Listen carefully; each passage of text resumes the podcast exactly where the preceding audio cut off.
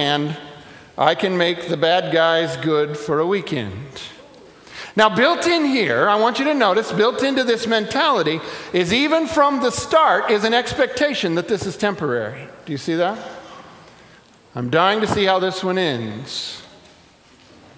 So let's go on. That gets fleshed out a little more here. So it's going to be forever, or it's going to go down in flames. You can tell me when it's over if the high was worth the pain. Got a long list of ex lovers. They'll tell you I'm insane because you know I love the players and you love the game. Is it really a game? Because if it is, it sure is a hurtful game, isn't it? I beg your indulgence as I continue. There really is a point to this. Stay with it. Because we're young and we're reckless, we'll take this way too far. It'll leave you breathless or with a nasty scar.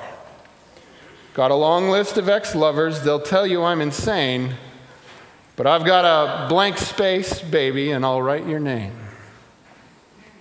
Remember, the theme today is love poetry, so try to stay on theme.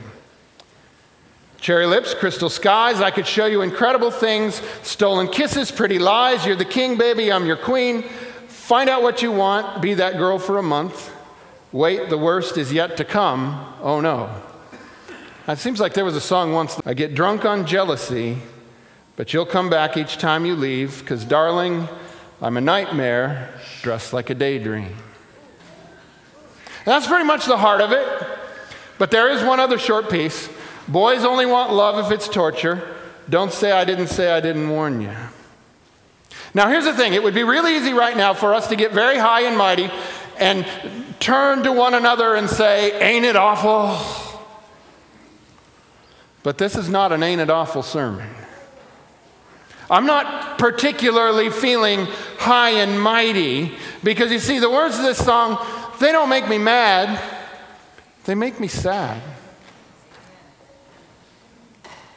Because this is really how it is for a lot of people. If you didn't recognize it, these are the words of a song by Taylor Swift off of an album she put out at the end of last year called 1989. A rather remarkable uh, album release. Sold 1.3 million copies in the first week. By now, it has sold 4 million. And in fact, uh, just a little anecdote here Taylor Swift is the first artist since the Beatles to have four straight albums go to number one for at least six weeks. So I'm not throwing at you words from someone who is not known, someone who is not prominent in the culture. Taylor Swift is notorious for writing about failed love from a girl's or a young woman's perspective. And this is no doubt why so many love her music. They resonate with this story. In fact, it's kind of become famous that you want to be careful dating Taylor Swift because after you break up, she'll write a song that blames you. And she does do that. She blames in her songs, but is often more philosophical on her own, stating on the occasion when she got her second cat and, and becoming fearful of the notion of her being a crazy cat lady in training. She knew those rumors were start. She said this What imaginary guy's perspective am I thinking about this from? Someone is going to think I'm undateable for a lot of reasons before they think I'm undateable because I have two cats. It's a very clever saying, really, but it's also a saying loaded with pathos. You see, it's the comment of someone who truly does want to be loved, but also the comment of someone who's not sure she can be. Not because there isn't some imaginary guy nice enough, but because she isn't even sure if she is nice enough anymore or willing to do what it takes to be loved and be in a relationship like that. Yet these visions of bliss don't fade easily, even for celebrities, which led on another occasion for her to make this honest comment. My ultimate goal is to end up being happy most of the time. It's kind of funny. But it's also kind of sad because what do you think the chances are she'll end up ultimately happy?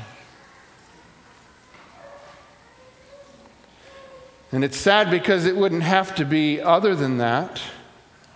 But it is as if we have forgotten what is required for us to have that happy relationship that takes us through our life. And how to be sure that relationship will last. Which brings me to the second example of contemporary love poetry that I want to share today. This is also a woman. This one's a little more rough. Yet, still, ironically, in the midst of this, you will hear the longing for that real love relationship. It goes this way I'm going to love you until you hate me. I'm going to show you what's really crazy. You should have known better than to mess with me, honey. I'm going to love you like a black widow, baby. So here's the words when we get to the main part. This twisted cat and mouse game always starts the same. Is it really a game? Because everybody seems to think so. First, we're both down to play, then somehow you go astray. We went from nothing to something, liking to loving. It was us against the world.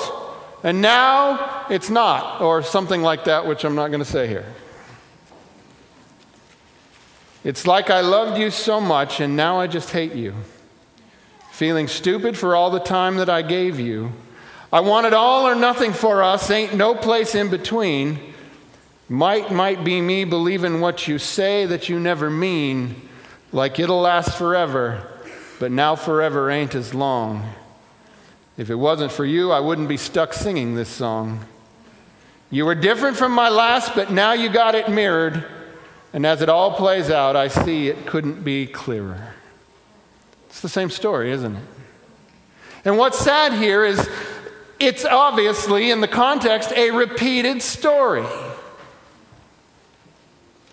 Again, don't miss the point. This is not an ain't it awful what the kids listen to sermon. Instead, it's isn't it sad how sad young people are? And isn't it sad how they don't know what to do about it?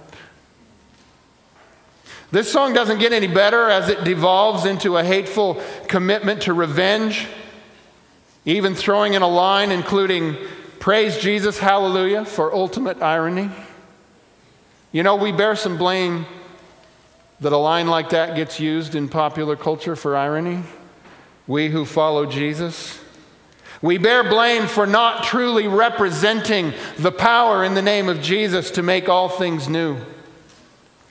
And so people in the culture turn his name into fodder for twisted irony, the claimed reality that makes no difference at all. It makes me sad. But I also find it all so puzzling. Why does a culture that has rejected the notion of lifelong commitment to one person as being outdated, old fashioned, absurd, and restrictive, why does that culture then turn around and write poetry of pain about the fact that they can't have lifelong relationships with one person? And it isn't just the women who do this. Saturday morning, jumped out of bed and put on my best suit. Got in my car and raced like a jet all the way to you knocked on your door with my heart in my hand to ask you a question because I know you're an old fashioned man. Yeah. Can I have your daughter for the rest of my life? Say yes, say yes, because I need to know. You say, I'll never get your blessing till the day I, da- day I die. Tough luck, my friend, but the answer is no. Why you got to be so rude? Don't you know I'm human too? Why you got to be so rude? I'm going to marry her anyway. Marry that girl, marry her anyway, marry that girl. Yeah, no matter what you say, marry that girl and we'll be a family. Why you got to be so rude? Really? Is that really what you're going to do? You're going to you're going to marry that girl and you're going to be a family? Do you even know what that means? Now, I don't know. We don't get a whole lot of context on this story. Maybe this dad is just being mean. Or maybe he knows this guy is a ne'er do well. And he's not going anywhere. And I got to say, having a daughter at my house, I'm kind of inclined to take his side on this. I mean, if your best argument for marry her is you're human, come on, man, I need to see a little more.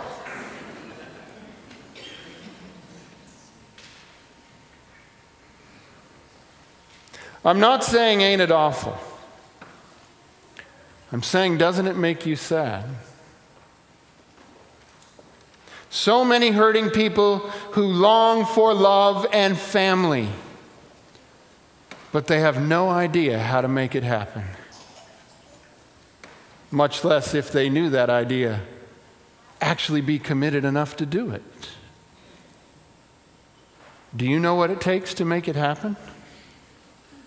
In the midst of my brief survey of the current condition of things in preparation for this message, I stumbled on what I think is the perfect illustration of the hopeless confusion that far too many people live with. I was on the internet and looking for why do people still get married anyway? I just asked that question.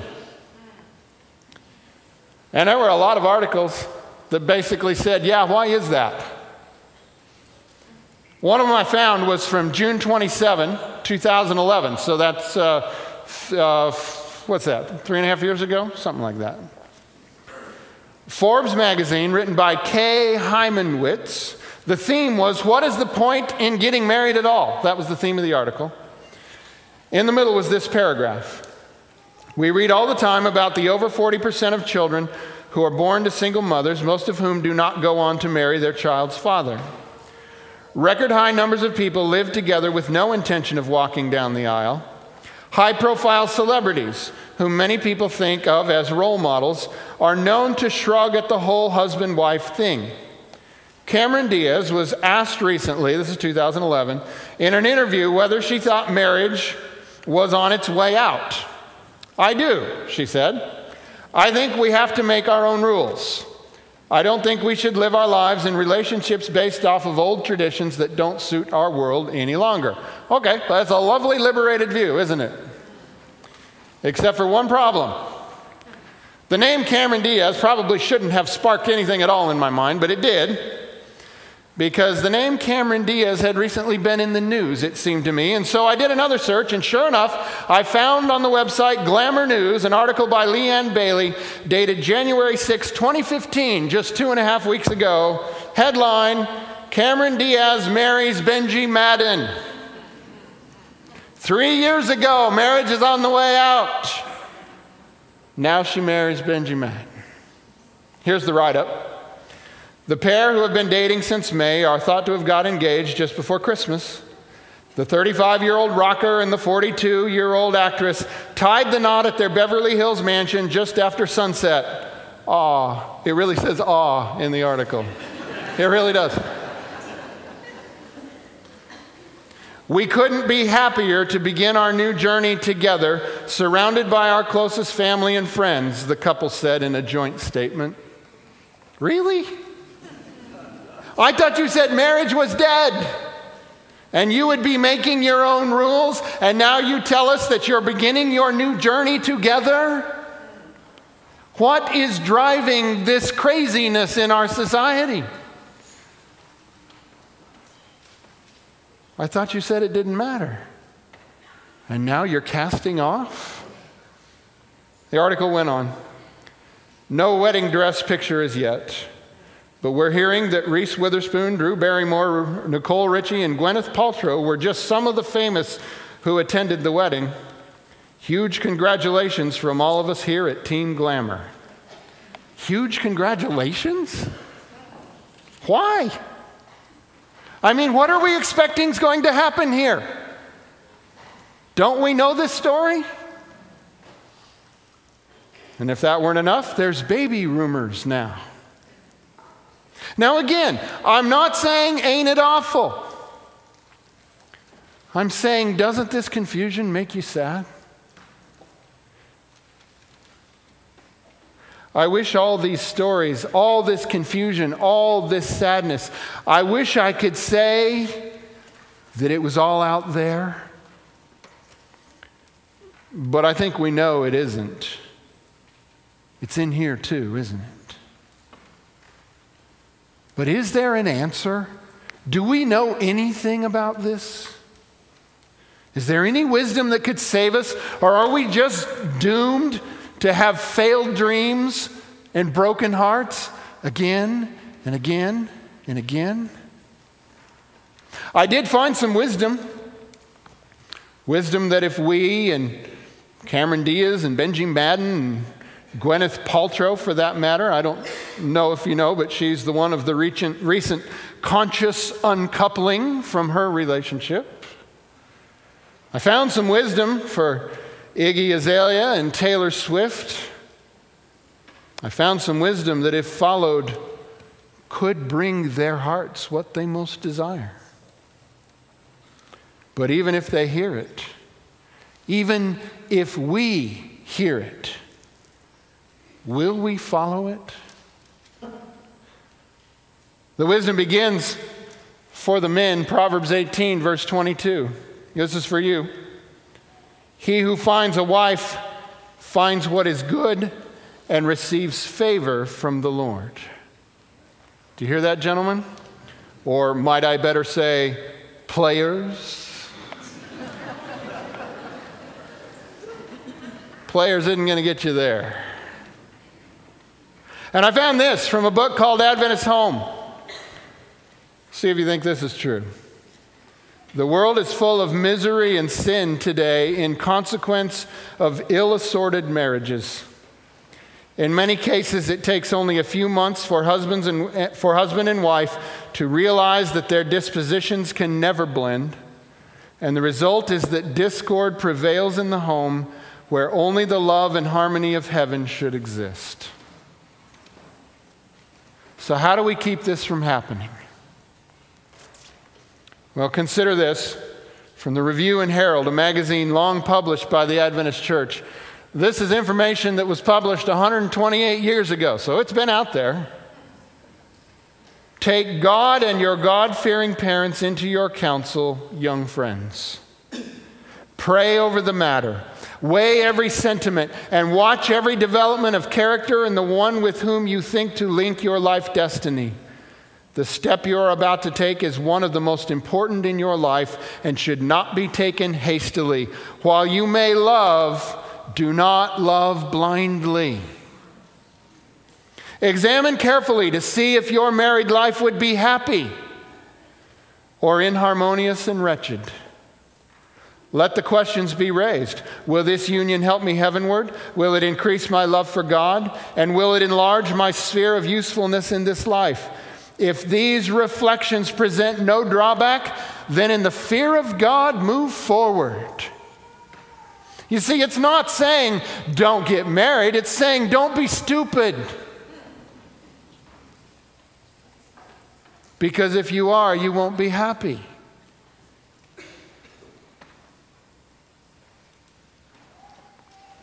Are there any? Don't raise your hand. Are there any here today who wish they'd heeded this kind of advice? You want to hear really crazy? It goes on. True love is a plant that needs culture. Let the woman who desires a peaceful, happy union, who would escape future misery and sorrow, inquire before she yields her affection Has my lover a mother? What is the stamp of her character? Did you ever think about that? Does he recognize his obligation to her? Is he mindful of her wishes and happiness? If he does not respect and honor his mother, will he manifest respect and love, kindness and attention toward his wife? When the novelty of marriage is over, will he love me still? Will he be patient with my mistakes? Or will he be critical, overbearing, and dictatorial? True affection will overlook many mistakes Love will not discern them. The youth trust altogether too much to impulse. They should not give themselves away too easily. nor be captivated too readily by the winning exterior of the lover. Do you think any of this advice might have been helpful to some of our troubled celebrity friends? I think we could have cured both of those songs with a, with a little bit of this, don't you think? Do you think a little bit of this advice might have helped you? And if it's not too late for you, are you smart enough to heed this advice? Regardless of what Taylor or Iggy say, it isn't a game, it's real life. Again, Adventist home. If those who are contemplating marriage would not have miserable, unhappy reflections of marriage, they must make it a subject of serious, earnest reflection now. This step taken unwisely is one of the most effective means of ruining the usefulness of young men and women.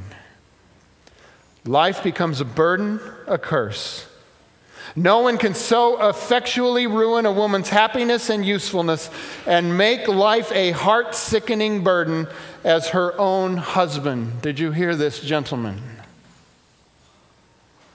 And no one can do one hundredth part as much to chill the hopes and aspirations of a man, to paralyze his energies, and ruin his influence and prospects as his own wife. Did you hear this, ladies? It is from the marriage hour that many men and women date their success or failure in this life and their hopes of the future life. Genesis 2, verse 18.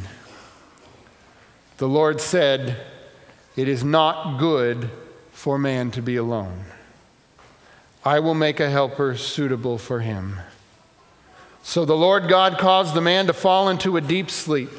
And while he was sleeping, he took one of the man's ribs and then closed up the place with flesh.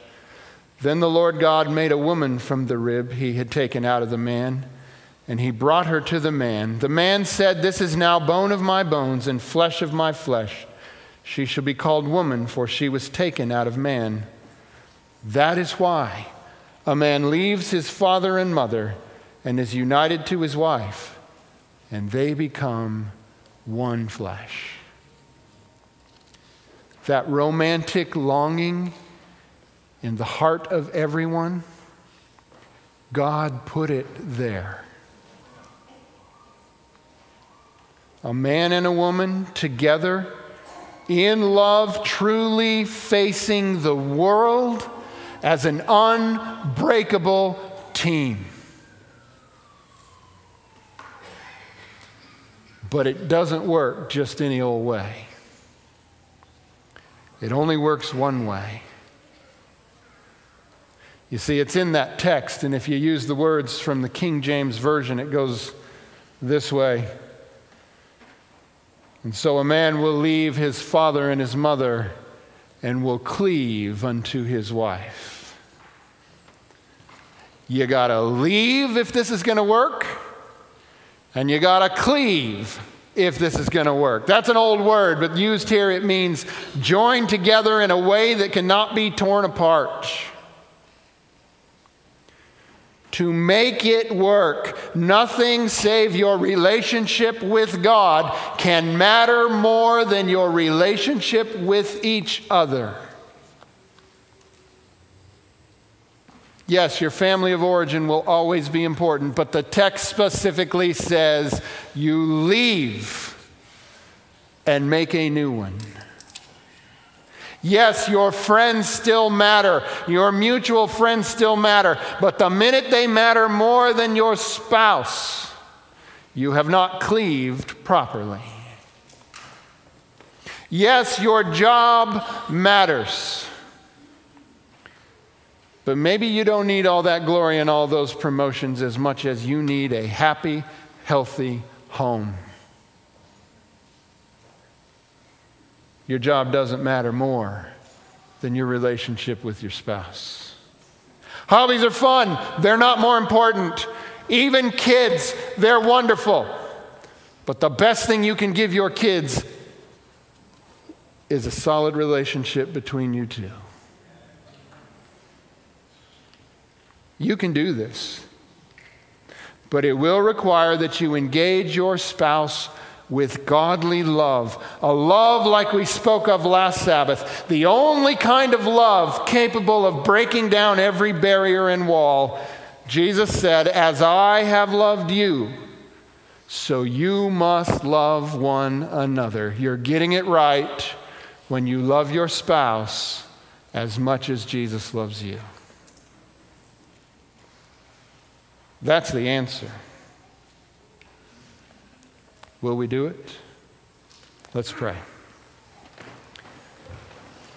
Father in heaven, we're sad today because you have, in so many ways, revealed to us that it was you who put the desire for romantic love in our hearts, and it was you who showed us the way to experience that love in a way that builds us up and not in one that tears us down and hurts us. And we have understood this, but, but lived it imperfectly. And we have stood by while the world around us has torn itself apart again and again and again. Lord, forgive us for that. But it seems we need to learn a lesson not to run out there and say, You can't do that. But instead to go out there and say, Do you want to know about another way? Because I think somebody might be interested in hearing that. Lord, I pray for all the young people here today that they will be wise.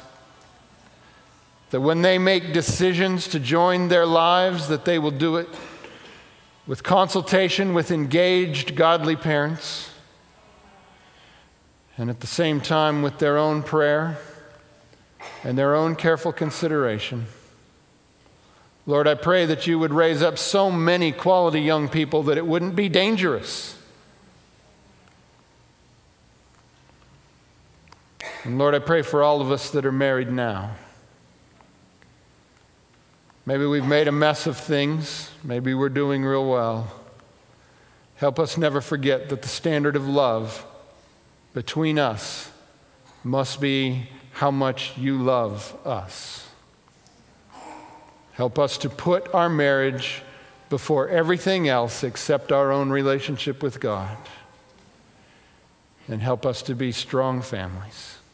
In Jesus' name, amen.